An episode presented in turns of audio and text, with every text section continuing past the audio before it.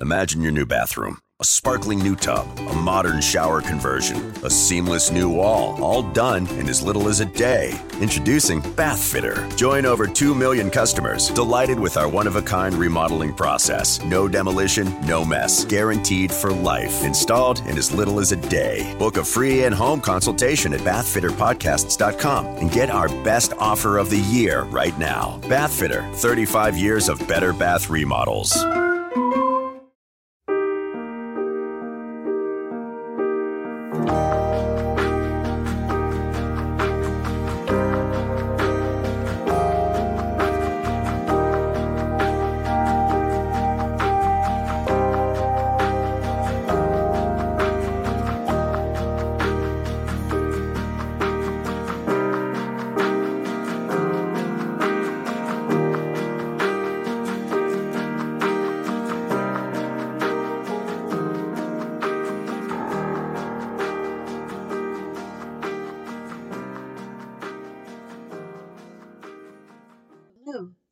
Welcome to my show on civil rights.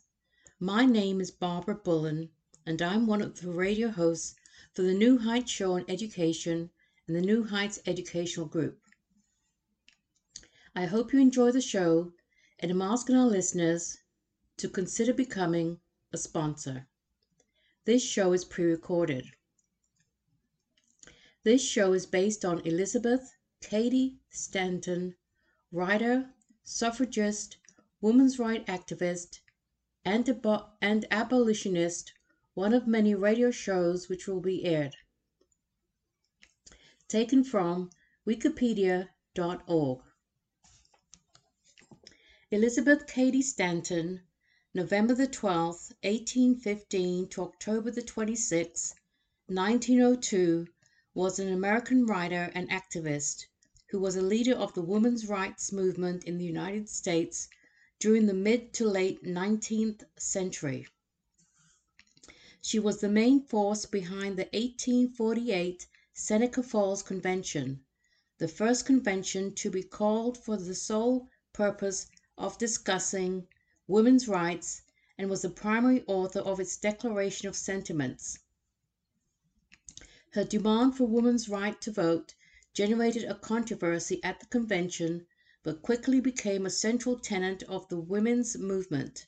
She was also active in other social reform activities, especially abolitionism. In 1851, she met Susan B. Anthony and formed a decades-long partnership that was crucial to the development of the women's rights movement. During the American Civil War, they established the Women's Loyal National League to campaign for the abolition of slavery, and they led it in the largest petition drive in United States history up to that time. They started a newspaper called The Revolution in 1868 to work for women's rights. After the war, Stanton and Anthony were the main organizers of the American Equal Rights Association, which campaigned for equal rights for both African Americans and women, especially the right of suffrage. When the 15th Amendment to the United States Constitution was introduced that would provide suffrage for black men only, they opposed it, insisting that suffrage should be extended to all African Americans and all women at the same time. Others in the movement supported the amendment, resulting in a split. During the bitter arguments that led up to the split, Stanton sometimes expressed her ideas in elitist and racially condescending language, for which her old friend Frederick Douglass reproached her. Stanton became the president of the National Women's Suffrage Association, which she and Anthony created to represent their wing of the movement. When the split was healed more than 20 years later, Stanton became the first president of the United Organization, the National American Women Suffrage Association. This was largely an honorary position. Stanton continued to work on a wide range of women's rights issues despite the organization's increasingly tight focus on women's right to vote. Stanton was the primary author of the first 3 volumes of The History of Women's Suffrage, a massive effort to record the history of the movement, focusing largely on her wing of it. She was also the primary author of The Women's Bible, a critical examination of the Bible that is based on the premise that its attitude towards women reflects prejudice from a less civilized age. Stanton received a better education than most women of her era. She attended Johnstown Academy in her hometown until the age of 15, the only girl in its advanced classes in mathematics and languages. She won second prize in the school's Greek competition and became a skilled debater. She enjoyed her years at the school and said she did not encounter any barriers there because of her sex. She was made sharply aware of society's low expectations for women when Eliza, her last surviving brother, died at the age of 20, just after graduating from Union College in Schenectady, New York. Her father and mother were incapacitated by grief.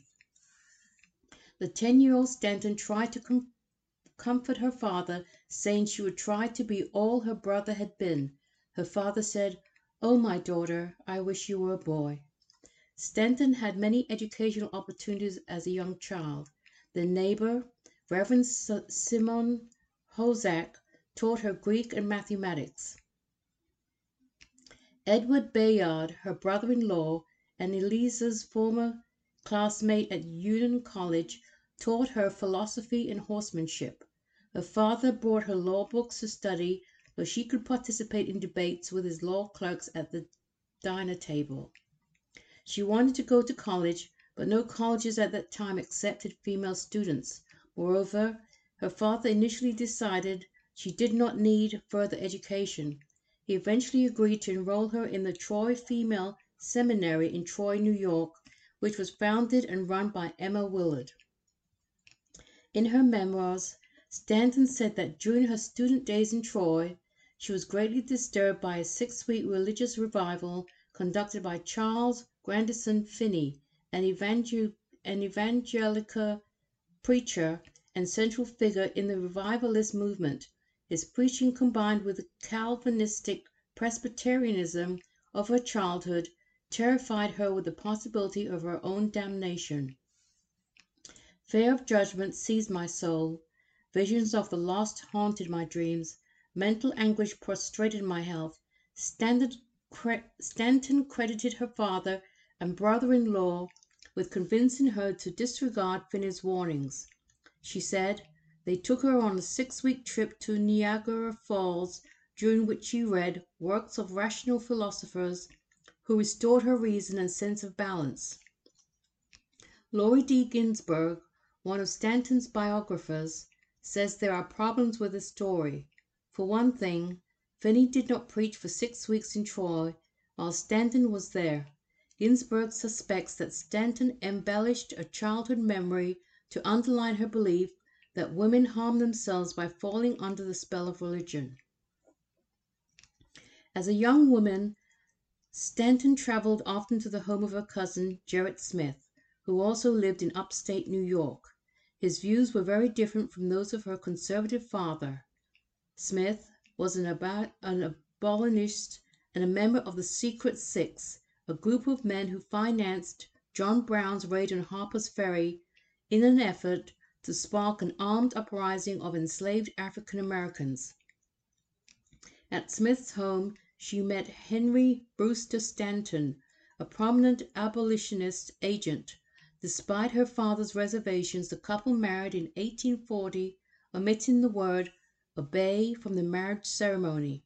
Stanton later wrote, "I obstinately refused to obey one with whom I supposed I was entering into an equal relation."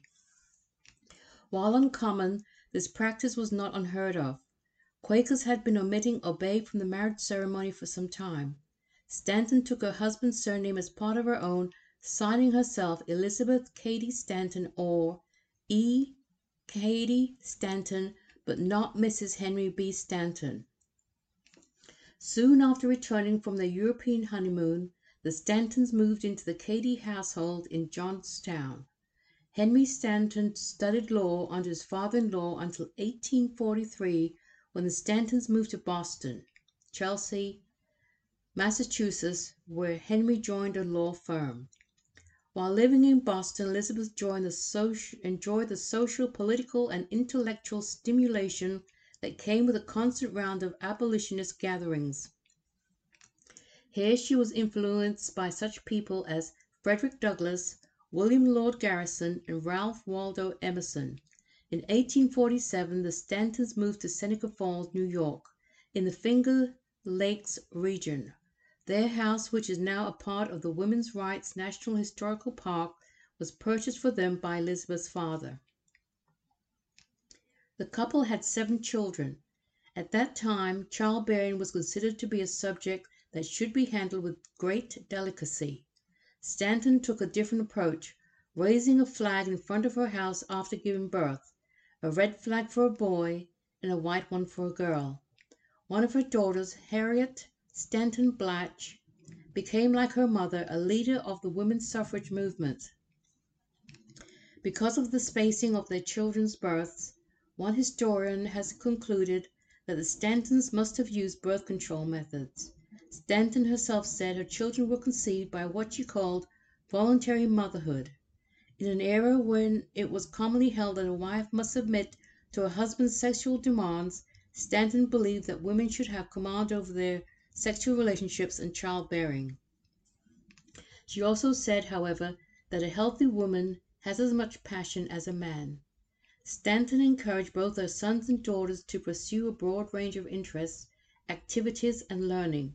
She was remembered by her daughter Margaret as being cheerful, sunny, and indulgent. She enjoyed motherhood and running a large household, but she found herself unsatisfied and even depressed by the lack of intellectual companionship and stimulation in Seneca Falls. During the 1850s, Henry's work as a lawyer and politician kept him away from home for nearly 10 months out of every year. This frustrated Elizabeth when the children were small because it made it difficult for her to travel. The pattern continued in later years, with husband and wife living apart more often than together, maintaining separate households for several years. Their marriage, which lasted 47 years, ended with Henry Stanton's death in 1887. Both Henry and Elizabeth were staunch abolitionists, but Henry, like Elizabeth's father, disagreed with the idea of female suffrage. One biographer described Henry as, at best, a half-hearted women's rights man. While on their honeymoon in England in 1840, the Stantons attended the World Anti-Slavery Convention in London. Elizabeth was appalled by the convention's male delegates who voted to prevent women from participating even if they had been appointed as delegates of their respective abolitionist societies. The men required the women to sit in a separate section, hidden by curtains from the convention's proceedings. William Lloyd Garrison, a prominent American abolitionist and supporter of women's rights, who arrived after the vote had been taken, refused to sit with the men and sat with the women instead. Lucretia Mott, a Quaker minister, abolitionist, and women's rights advocate, was one of the women who had been sent as a delegate. Although Mott was much older than Stanton, they quickly bonded in an enduring friendship with Stanton, eagerly learning from the more experienced activists. While in London, Stanton heard Mott preach in a Unitarian chapel. The first time Stanton had heard a woman give a sermon or even speak in public. Stanton later gave credit to this convention for focusing her interest on women's rights. An accumulation of experiences was having an effect on Stanton. The London Convention had been a turning point in her life. Her study of law books had convinced her that legal changes were necessary to overcome gender inequities. She had personal experience of the stultifying role of women as wives and housekeepers. She said, "The wearied, anxious look of the majority of women impressed me with a strong feeling that some active measures should be taken to remedy the wrongs of society in general and of women in particular." This knowledge, however, did not immediately lead to action. Relatively isolated from other social reformers and fully occupied with household duties, she was at a loss as to how she could engage in social reform. In the summer of 1848, Lucretia Mott traveled from Pennsylvania to attend a Quaker meeting near the Stantons' home. Stanton was invited to visit with Mott and three other progressive Quaker women. Finding herself in sympathetic company, Stanton said she poured out her long accumulating discontent with such vehemence and indignation that I stirred myself as well as the rest of the party to do and dare anything. The gathered women agreed to organize a women's rights convention in Seneca Falls a few days later while Mott was still in the area. Stanton was the primary author of the convention's Declaration of Rights and Sentiments, which was modeled on the United States Declaration of Independence. Its list of grievances included the wrongful denial of women's right to vote, signaling Stanton's intent to generate a discussion of women's suffrage at the convention. This was a highly controversial idea at the time, but not an entirely new one. Her cousin, Gerrit Smith, no stranger to radical ideas himself, had called for women's suffrage shortly before at the Liberty League Convention in Buffalo. When Henry Stanton saw the inclusion of women's suffrage in the document, he told his wife that she was acting in a way that would turn the proceedings into a farce. Lucretia Mott, the main speaker, was also disturbed by the proposal. An estimated 300 women and men attended the two-day Seneca Falls Convention. In her first address to a large audience, Stanton explained the purpose of the gathering and the importance of women's rights. Following a speech by Mott, Stanton read the Declaration of Sentiments, which the attendants were invited to sign.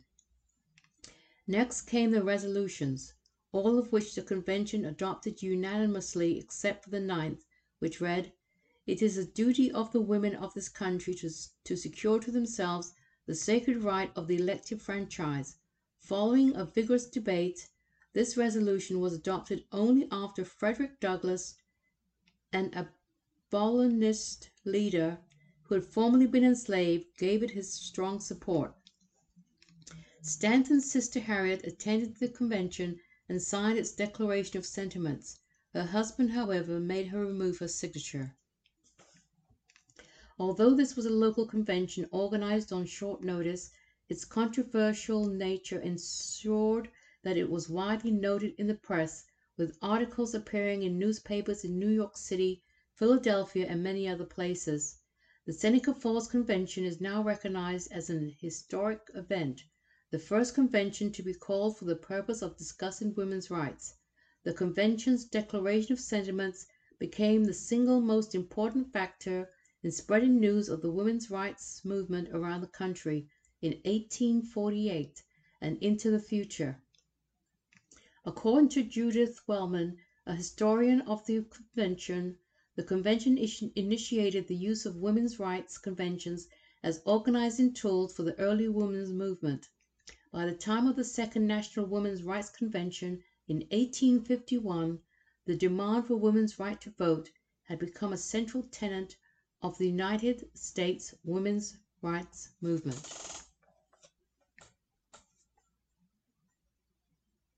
Right now, you might be struggling through your classes or even failing them. You might be worried that you may not finish high school. There might have even been a thought that you may not be smart enough. Well, the New Heights Educational Group begs to differ. We not only think you are smart enough, but with our help, you will complete your high school diploma.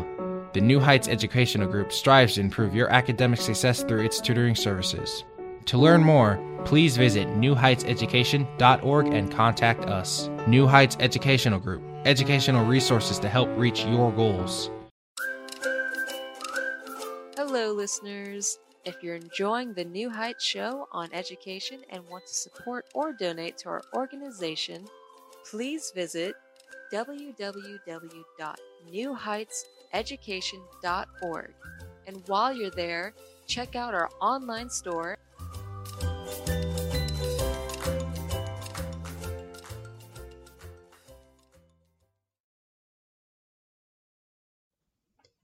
Welcome back to the New Heights Show on Education. My name is Barbara Bullen, and I'm the radio host for this show. This show is pre-recorded and focuses on the history of civil rights. The continuation of the first segment of the show on Elizabeth Cady Stanton will continue. A Rochester Women's Rights Convention was held in Rochester, New York, 2 weeks later, organized by local women who had attended the one in Seneca Falls. Both Stanton and Mott spoke at this convention.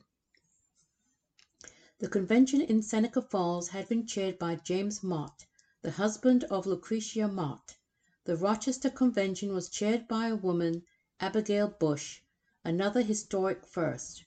Many people were disturbed by the idea of a woman chairing a convention of both men and women. How, for example, might people react if a woman ruled a man out of order? Imagine your new bathroom, a sparkling new tub, a modern shower conversion, a seamless new wall, all done in as little as a day. Introducing Bath Fitter. Join over 2 million customers delighted with our one-of-a-kind remodeling process. No demolition, no mess. Guaranteed for life. Installed in as little as a day. Book a free in-home consultation at bathfitterpodcasts.com and get our best offer of the year right now. Bath Fitter, 35 years of better bath remodels. New on Curiosity Stream. This bear's walking right at me, and we'll see if he wants trouble or not. Follow filmmaker Casey Anderson as he gets an unprecedented face-to-face look at Alaska's fiercest carnivores on the Tracker's Diary Bears of Katmai.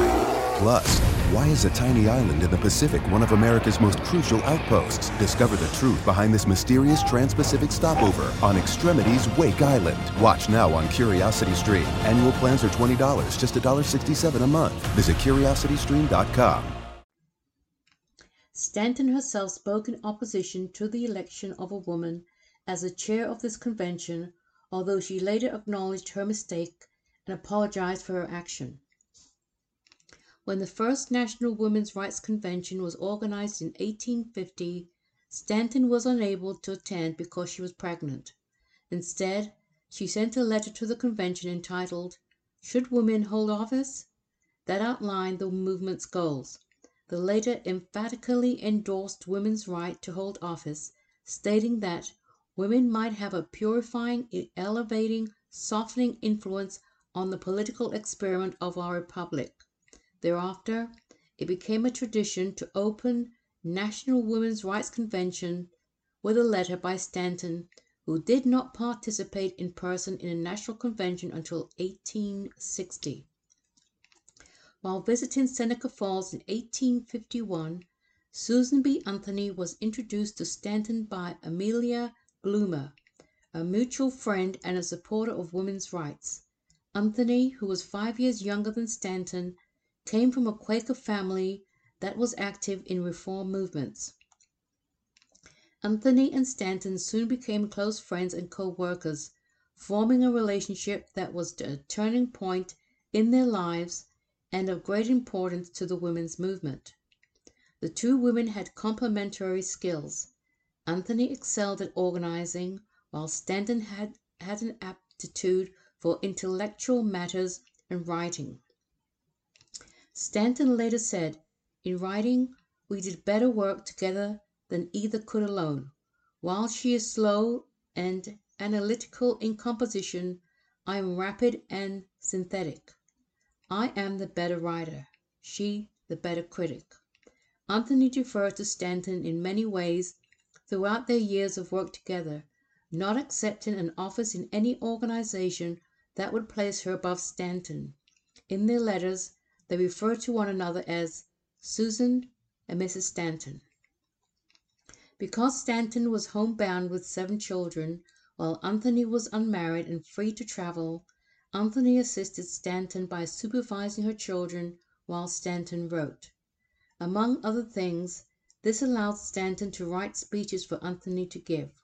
One of Anthony's biographers said, "Susan became one of the family and was almost another mother to Mrs. Stanton's children." One of Stanton's biographers said, "Stanton provided the ideas, rhetoric, and strategy. Anthony delivered the speeches, circulated petitions, and rented the halls.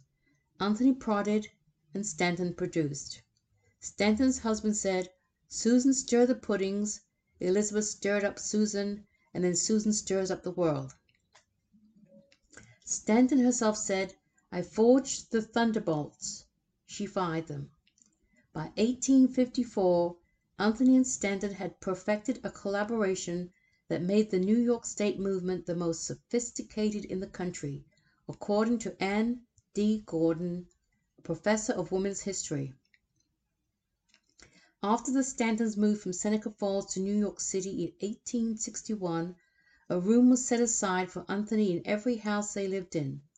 One of Stanton's biographers estimated that over her lifetime, Stanton spent more time with Anthony than with any other adult, including her own husband. In December 1865, Stanton and Anthony submitted the first women's suffrage petition directed to Congress during the drafting of the 14th Amendment. The women challenged the use of the word male in the version submitted to the states for ratification.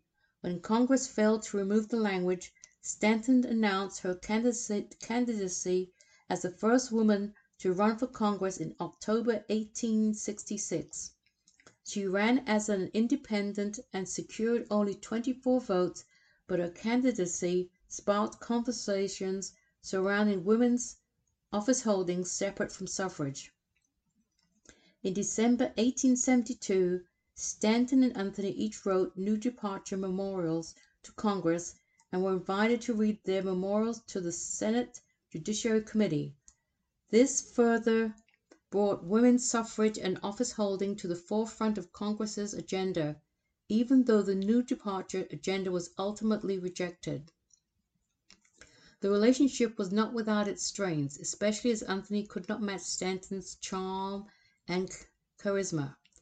In 1871, Anthony said, "Whoever goes into a parlor or before an audience with that woman does it at the cost of a fearful overshadowing, a price which I have paid for the last 10 years, and that cheerfully, because I felt that our cause was most profited by her being seen and heard, and my best work was making the way clear for her." Excessive consumption of alcohol was a severe social problem during this period, one that began to diminish only in the 1850s. Many activists considered temperance to be a woman's rights issue because of laws that gave husbands complete control of the family and its finances. The law provided almost no recourse to a woman with a drunken husband, even if his condition left the family destitute and he was abusive to her and their children. If she managed to obtain a divorce, which was difficult to do, he could easily end up with sole guardianship of their children. In 1852, Anthony was elected as a delegate to the New York State Temperance Convention.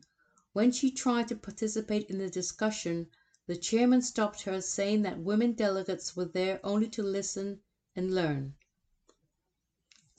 Years later, Anthony observed, "No advanced step taken by women has been so bitterly contested as that of speaking in public.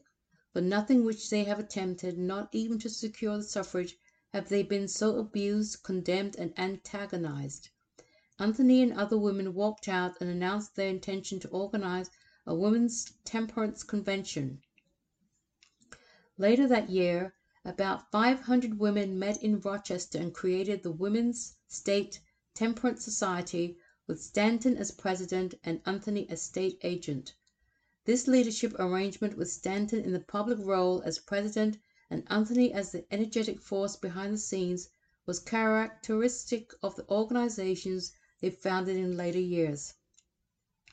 In her first public speech since 1848, Stanton delivered the convention's keynote address, one that antagonized religious conservatives. She called for drunkenness to be legal grounds for divorce, at a time when many conservatives opposed divorce for any reason. She appealed for wives of drunkard husbands to take control of their marital relations, saying, "Let no woman remain in relation of wife with a confirmed drunkard. Let no drunkard be the father of her children." She attacked the religious establishment, calling for women to donate their money to the poor instead of to the education of young men for the ministry, for the building up a theological aristocracy and gorgeous temples to the unknown God. At the organization's convention the following year, conservatives voted Stanton out as president, whereupon she and Anthony resigned from the organization. Temperance was not a significant reform activity for Stanton afterwards, although she continued to use local temperance societies in the early 1850s as conduits for advocating women's rights. She regularly wrote articles for the Lily, a monthly temperance newspaper that she helped transform into one that reported news of the women's rights movement. She also wrote for the Una, a women's rights periodical edited by Paulina Wright Davis, and for the New York Tribune, a daily newspaper edited by Horace Greeley. The status of married women at that time was in part set by English common law, which for centuries had set the doctrine of coverture in local courts. It held, wives were under the protection and control of their husbands. In the words of William Blackstone's 1769 book, Commentaries on the Laws of England, by marriage, the husband and wife are one person in law, that is, the very being or legal existence of the woman is suspended during the marriage. The husband of a married woman became the owner of any property she brought into a marriage. She could not sign contracts, operate a business in her own name, or retain custody of their children in the event of a divorce. In practice, some American courts followed the common law. Some southern states like Texas and Florida provided more equality for women.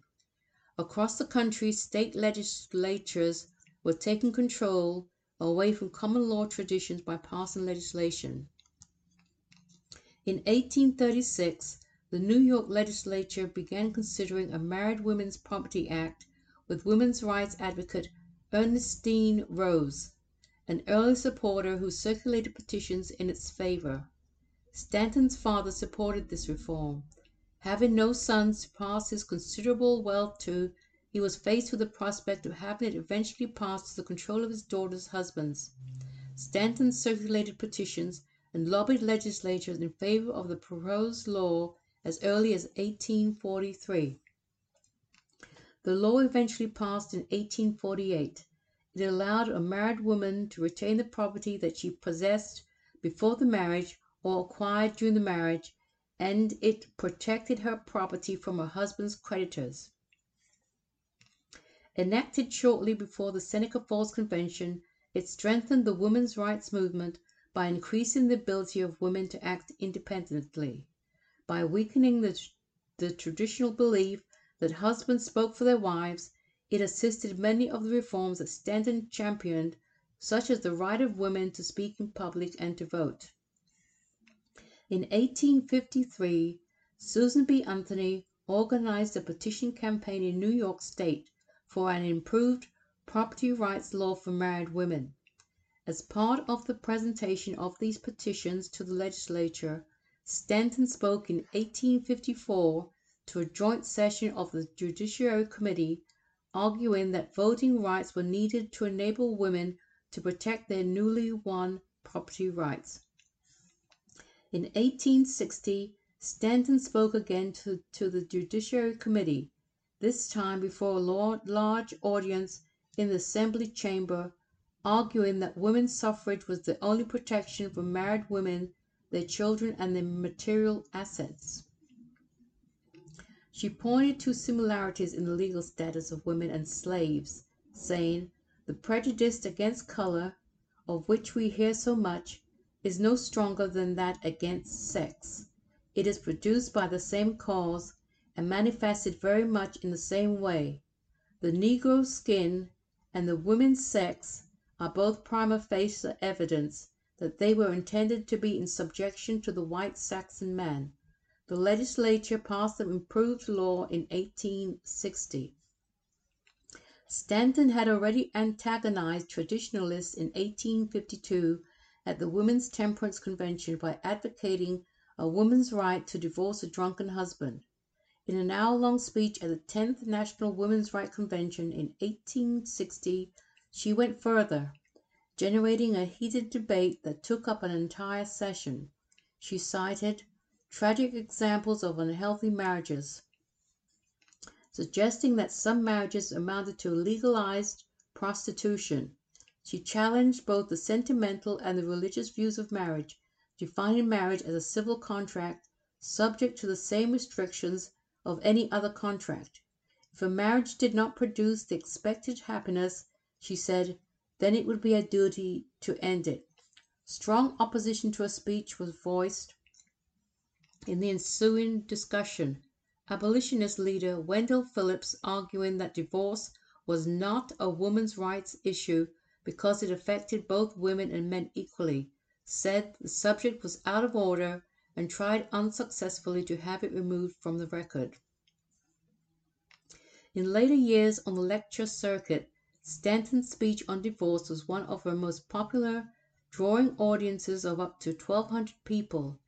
In an 1890 essay entitled Divorce versus Domestic Warfare, Stanton opposed calls by some women activists for stricter divorce laws, saying, "The rapidly increasing number of divorces, far from showing a lower state of morals, proves exactly the reverse.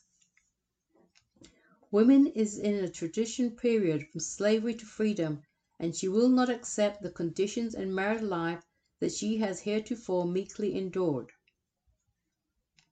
In 1860, Stanton published a pamphlet called The Slave's Appeal, written from what she imagined to be the viewpoint of a female slave. The fictional speaker uses vivid religious language. "Men and women of New York, the God of thunder speaks through you," that expresses religious views very different from those that Stanton herself held. The speaker describes the horrors of slavery, saying, "The trembling girl for whom thou didst pay a price, but yesterday in a New Orleans market, is not thy lawful wife." Foul and damning both to the master and the slave is his wholesale violation of the immutable laws of God. The pamphlet calls for defiance of the Federal Fugitive Slave Act, and it included petitions to be used for opposing the practice of hunting escaped slaves. In 1861, Anthony organized a tour of abolitionist lecturers in upstate New York that included Stanton and several other speakers. The tour began in January, just after South Carolina had seceded from the Union, but before other states had seceded and before the outbreak of war. In her speech, Stanton said that South Carolina was like a willful son whose behavior jeopardized the whole family, and that the best course of action was to let it succeed. The lecture meetings were repeatedly disrupted by mobs, operating under the belief that abolitionist activity was causing southern states to succeed. Stanton was not able to participate in some of the lectures because she had to return home to her children. At her husband's urging, she left the lecture tour because of the persistent threat of violence. In 1863, Anthony moved into the Stanton's house in New York City, and the two women began organizing the Women's Loyal National League to campaign for an amendment to the United States Constitution that would abolish slavery. Stanton became president of the new organization, and Anthony was secretary. It was the first national women's political organization in the United States. In the largest petition drive in the nation's history up to that time, the League collected nearly 400,000 signatures to abolish slavery, representing approximately 1 out of every 24 adults in the northern states. The petition drive significantly assisted the passage of the 13th Amendment, which ended slavery. The League disbanded in 1864 after it became clear that the amendment would be approved. Although its purpose was the abolition of slavery, the League made it clear that it also stood for political equality for women, approving a resolution at its founding convention that called for equal rights for all citizens regardless of race or sex. The League indirectly advanced the cause of women's rights in several ways. Stanton pointedly reminded the public that petitioning was the only political tool available to women at a time when only men were allowed to vote. The success of the League's petition drive demonstrated the value of formal organization to the women's movement, which had traditionally resisted being anything other than loosely organized up to that point. Its 5,000 members constituted a widespread network of women activists who gained experience that helped create a pool of talent for future forms of social activism, including suffrage. Stanton and Anthony emerged from this endeavor with significant national reputations. This comes to the conclusion of the show. The next show will be on the continuation of Elizabeth Cady Stanton's, where the American Equal Rights Association and other issues will be discussed. Thank you for listening. You can reach me by email, barbarab@newheightseducation.org. Be sure to join me every Sunday at radio.newheightseducation.org, 5 p.m. Eastern Standard Time, as I discuss the history of civil rights. Also join Olanian Tabit's pre-recorded radio show, which airs by Friday at 6 p.m. Eastern Standard Time, and Pamela Clark's pre-recorded shows, which airs Wednesday by 6 p.m. Eastern Standard Time. Civil rights is our right. Have a great week.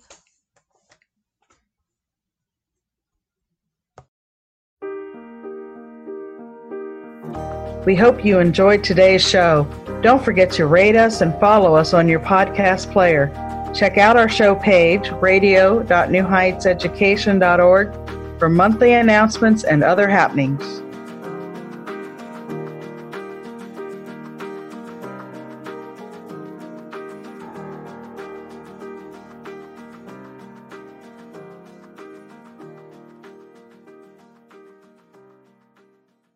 At One Day University, we feature hundreds of top-rated professors from Stanford, Harvard, Michigan, Texas, UCLA, and other schools across the world to explore history, music, politics, art, science, and much more. Every Wednesday, our weekly scholar newsletter includes 5 fascinating short video clips of our most notable professors discussing a brand new topic, plus special reports and topical debates as well. Sign up for free at onedayu.com. That's ONEDAYU.com.